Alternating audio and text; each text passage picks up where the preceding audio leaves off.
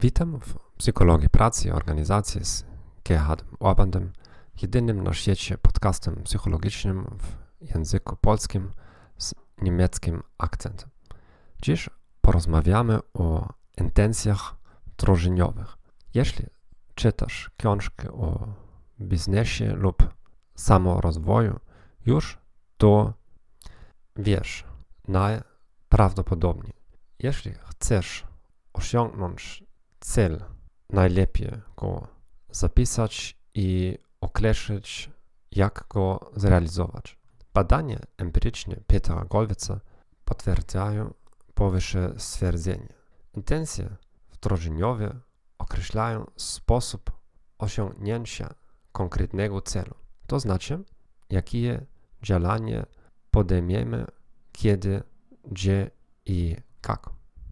Cel to pożądana sytuacja w przyszłości. Intencje wdrożeniowe są podporządkowane temu celowi specyfikacji.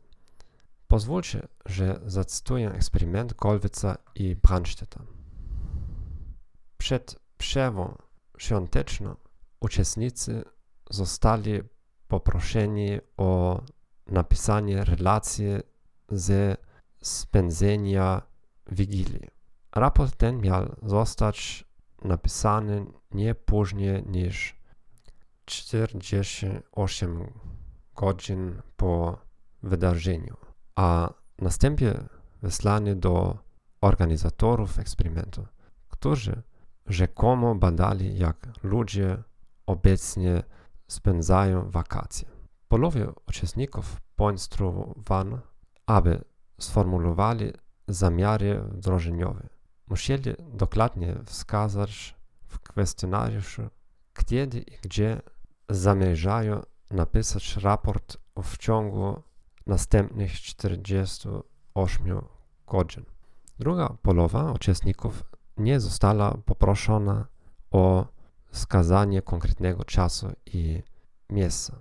Gdy raporty uczestników dotarli pocztą po świętach Bożego Narodzenia, czy czwarty uczestników grupy z intencjami wdrożeniowymi napisało je w żądanym okresie, podczas gdy tylko jedna trzecia uczestników z grupy kontrolnej to zrobiła.